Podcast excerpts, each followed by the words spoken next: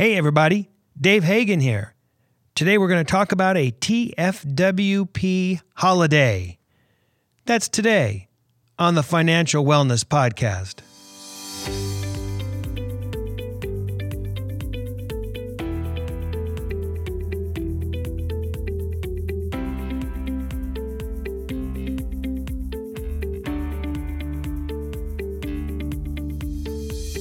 Welcome to the Financial Wellness Podcast, Dave's weekly message to keep you on your path to financial success. Here is your host, financial problem solver and talk show host, Dave Hagan. Hello, everybody, and welcome to this week's edition of the Financial Wellness Podcast, or the TFWP, as we like to call it. We're coming to you from beautiful downtown Van Nuys. With me today, as always, Mr. Brian Reed. Good morning, David. Always good to be here. Always good to have you here. Today, I want to talk about a TFWP holiday. You know, it's the beginning of the of the holiday season. This this show is going to drop the first week in December, and we've got about three and a half weeks to go till the holidays, and it's going to be a crazy pace. We're going to be shopping. We're going to be going to concerts. We're going to be going to parties, all the things that go into the holidays. And it's going to be crazy. We're going to be spending a lot of money too. The National Retail Federation tells us, as part of their annual consumer spending survey, that Americans plan to spend an average of $1,047 this year. That's up 4% from last year, where people anticipated spending $1,007 during the holiday season. That's for their total holiday spend. So that includes three major categories. Uh, people are intending to spend uh, $658 on gifts for family, friends, and coworkers. That's 658 bucks.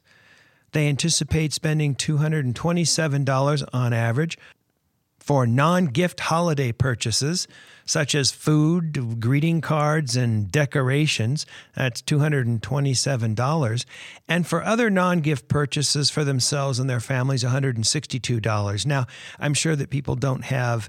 Uh, these exact dollar amounts in mind when they're responding to this survey. These are average amounts, so they've taken the responses and you know divided them among the number of respondents. But wow, the annual spend, total spend that people are are making has been going up for quite a number of years, probably because people have a few more bucks in their pocket. The economy's been good for a number of years, but we are going to spend a whole bunch of money come this holiday season. In fact, many retailers will tell you that 30, 40% of their business even happens during the holiday season. So, this big, crazy deluge is going to be upon us shortly. In fact, it all starts on what they call Black Friday now, and I don't understand that. The Friday after Thanksgiving, everyone lines up. I see retailers that are opening at five o'clock, and people pile in the door so they can get a you know a wristwatch that's a hundred dollars less. It's a crazy, crazy ritual or custom that uh, we've uh, begun to follow, and it, in my opinion, kind of messes up a really great uh, holiday, four day holiday, but this is what people do. And it is going to be busy and crazy. So I was thinking about this and was reminded that that last year we talked about 10 tips for holiday spending, and I thought it would be a good idea to quickly go over those. For those of you that want to spend uh, more time thinking about that, you can go back to last year's episode that was dropped in the first week in December and listen to that. But these were very quickly the 10 tips that we talked about. Number one, determine the top amount that you want to spend, not your budget and maybe a top amount that's not hard and, and fast, but get a general idea of what you want to spend. And people ask me, well, how much should I spend? What's a good amount to spend? And a lot of people talk about 1% of your gross income or 1.5% if you're including any kind of travel. Now, I still think that that's a lot of money to spend on gifts. I said that last year. I still think that, but it's a good thing or it's a good rule of thumb to think about. So, number one was determine a, the amount that you want to spend. Number two, make a list of who and then what. Uh, number three, remember it's all about the gift, not the amount. Don't go shopping for something that's 20 bucks or 50 bucks. Find something that's an appropriate gift and worry less about the amount. Of course, you're always going to look at the amount, and of course, you always uh, don't want to overspend, but it's all about the gift, not the amount. Number four, make a plan and then spend. Number five, shop on the internet. Wow, that's really changed how we look at things, uh, going out to the internet. Number six, utilize free shipping. I think that's a wonderful thing, especially in these days of uh, Amazon Prime. Number seven, spend cash, then debit then credit as a last resort. I mean, obviously, anyone who's a good financial podcast follower is going to want to do that and may or may not even have a credit card. We've, we've talked about that over the, over the years. Or if you do have a credit card, maybe you have that Apple card in your pocket. Uh, number eight, shop early so that you can get exactly what you want and you're not going to settle for something. Number nine, walk the malls during the holidays for fun, not for shopping. And number 10, use gift cards or give gift cards as a, as a last resort. Now, these are all really good ideas. I was listening to this podcast in preparing for today's show, and I think that these are all really good ideas. We culled these off of a number of websites and other sources uh, uh, last year, and I, I think it's a good 10 things to consider. But what does this all look like? I mean, you can follow these 10 ideas, but what does it what does this really look like? So, my suggestion is this. Shortly after Thanksgiving, have a personal kickoff to the holiday season. Maybe you, maybe your family.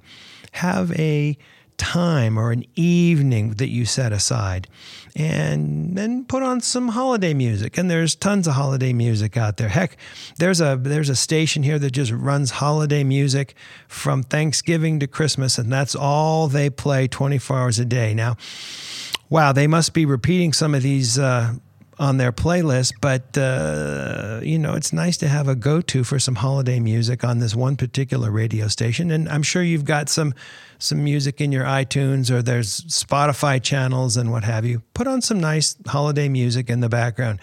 Pour yourself a glass of eggnog and maybe you put a little something something in that. or maybe if you don't like eggnog, just a little something something. And you sit down with a couple pieces of paper and one piece of paper is for giving gifts and the the other one's for events or kind of like a, a calendar.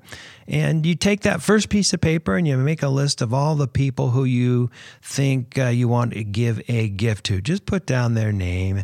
And then in the second column, you put down what you want to give them. And then the third column, maybe what you think it might cost. And the fourth column, what it ends up uh, actually costing. So you're sitting down with this piece of paper, you're drinking a little something, something, you've got some holiday music on, and you're putting together your list start brainstorming on what each gift might be and put it down in that spot. Remember, it's not so much about how much, it's about the gift itself. It's about giving them something that you think that they would really like regardless of what it costs. I mean, within a top end, of course, but it's more about the gift and less about the cost. Once this is done, you can start shopping on the internet for these gifts. Pull out your your laptop, pull out your iPad or your phone. Um, you know, many of these gifts you can find on the internet. You can find them on Amazon Prime. You can have it sent to you. Um, you know, and and have it delivered the next day. Last year, our holidays was a lot about uh, all these boxes showing up. And it was real easy and really nice to shop early and to have it just show up. A lot less chasing around. You're not going to do all your shopping that way, but gosh, I'll bet we did half of our shopping that way. And it's getting to the point with this Amazon Prime that it's almost a real waste of cardboard. But and when you factor in the gas and all the other things that go into going to the mall, it's probably still a, a net benefit to the uh, environment. At least the cardboard is you know, mostly are allegedly uh, recyclable. So, uh, those gifts that aren't on the internet, that you can't find on the internet, think about where you might get them. Uh, and then group them together by malls or stores where you can go and shop specifically to get these kinds of things. So, when you go to a place during the month of December, you go there with a list of very specific things. Try not to go to the mall just to go shopping and to get ideas. Because once you start aimlessly walking around the mall, the retailers got you. You're going to spend more than you want to spend. You might not find exactly what you want to find. You probably will find something that's less useful or yet less important, perhaps. Um, so when you go to the mall, go there with a very specific list, and then you will go to each mall or store during that month to get specifically and precisely what you want to get for that particular person. Now, as you get that gift for each person, mark down on your chart the actual purchase price, and this will let you know whether your purchases, whether your gift giving for the season is falling into your plan. You know, I see a lot of people that go, wow, it's the end of the holidays, and they add up what they spent.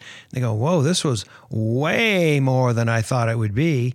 And then you know, some months later, they're struggling to pay down that credit card. It's great to be generous. It's great to be a giver, but do so within the confines of a plan. And maybe I shouldn't even say confines, the structure, the, the planning of a plan. Be financially focused in terms of what you're doing. You do it in all other portions of your life. Hopefully, if you're a TFW peer, do it in your gift giving as well.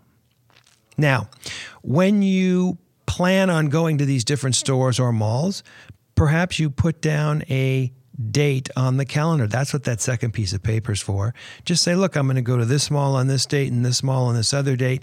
And now going to the malls becomes more of a planned thing. It becomes more of an intentional thing. It becomes more of a purposeful thing. And I think it'll be a lot easier on you and have some more meaning too.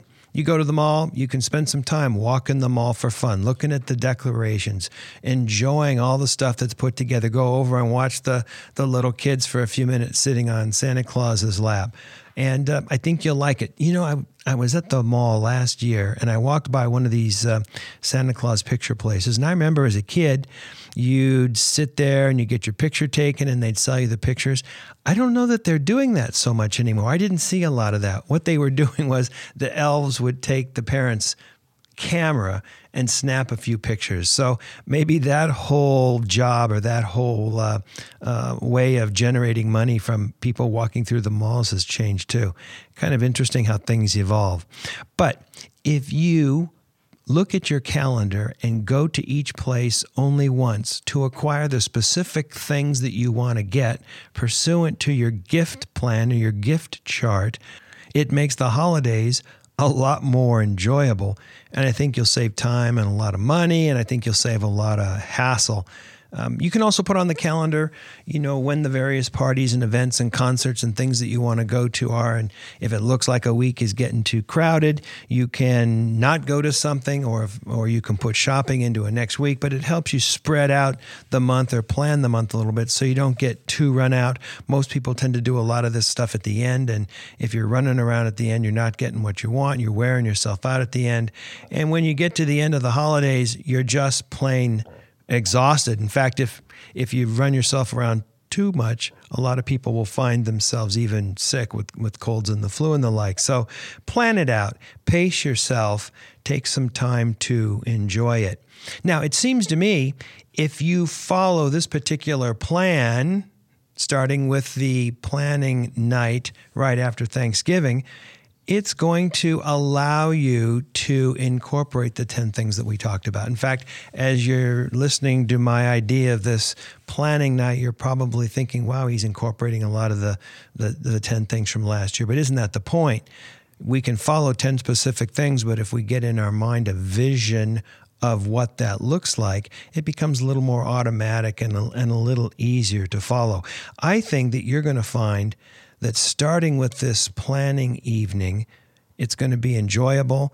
And I think it's going to make for a better, more modern, more productive holiday. You know, every family's got its own tradition. Um, mine, we eat gjetost and, and lutefisk from time to time. If you don't know what that is, you look it up on the internet. Uh, or if um, you send me a, uh, an email asking what that is, I'll respond uh, by an email. But um, our tradition is, is very Scandinavian, and those kinds of things are, are, are very much part of our tradition. If you've got something that you think is unique to your tradition, uh, send me an email. We'll share it on the air. I know somebody that uh, celebrates the 4th of July by making a turkey for the family. Now I don't I don't know how that came about, but I know that part of their tradition is they make a turkey. Seems odd to me, makes them happy, so I think that that's cool. If you've got something that's unique or odd, and you think it would be interesting to share on the air, send us an email. You can go to the financialwellnesspodcast.com and send us uh, something recorded uh, right from that site, or you can send us an email right right to the site uh, right to the section that's on the that website as well. So, better gifts, a better plan, a better holiday experience. We'll get through it, we'll enjoy it, and be ready for the new year. This is Dave Hagan, and you're listening to the Financial Wellness Podcast. You've been listening to the Financial Wellness Podcast, Dave's weekly message to keep you on your path to financial success. If you have a question that you would like Dave to answer on the podcast, go to thefinancialwellnesspodcast.com. You can leave an audio message with one click of a button or type your message into the question box. Either way, it's sent right to Dave's phone.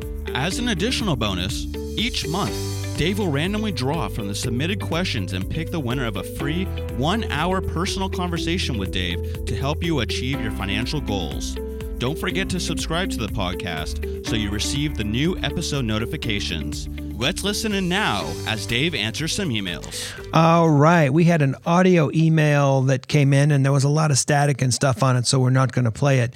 But basically, uh, one of our listeners was saying, um, hey, they signed up for the uh, Apple Card and uh, they got rejected that their uh, credit rating wasn't that high. And in fact they said that the uh, when they applied and the rejection came down that the uh, there was you know some laughing in the background something uh, having to do with Siri or something else I don't know.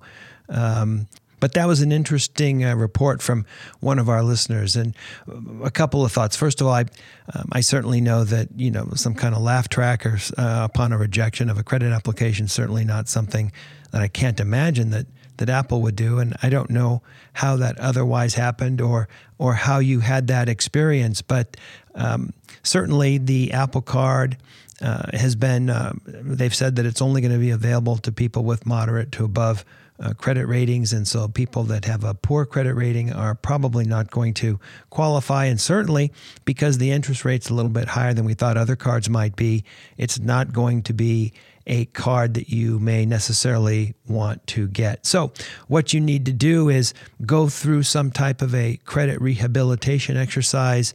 Um, and there's certain things that you can do. I don't like credit repair because that involves things that I think maybe may not be above table, but you can rehabilitate your credit report, get a line of credit, and push your credit rating up. Remember, we're not big fans of credit ratings here on the TFWP because we think that there's all sorts of ways around it that you won't need that. But if you can push that rating up a little bit, then maybe you can get that card if you decide you want that to be your one card. If you decide that you want a card at all, remember, we're big believers in cash. We're next big believers in debit cards, and a credit card would be something that would fall to the bottom of that level.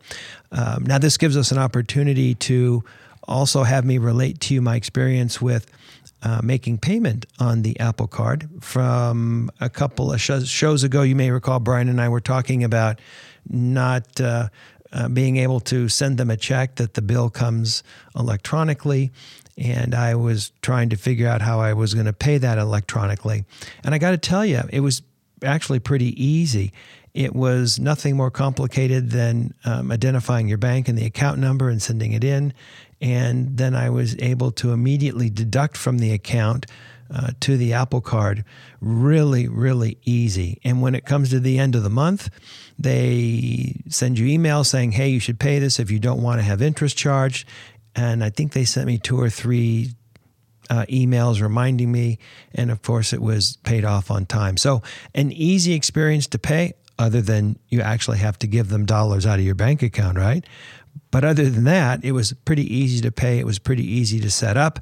And um, I think that was the final piece of our total Apple Card um, experience. So that's a response to an email and a little more information on uh, the Apple Card experience. I think that's all the time that we've got here today. Thanks for coming in, Brian. As always. And that's a wrap. This is Dave Hagan, and you've been listening to the Financial Wellness Podcast.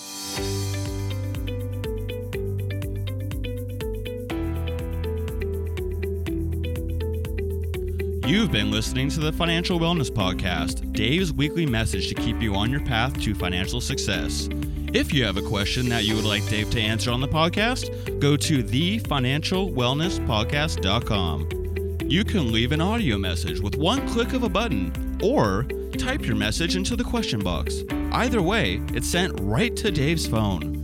Remember, Dave will randomly draw from the submitted questions and pick the winner of a free one hour personal conversation with Dave to help you achieve your financial goals.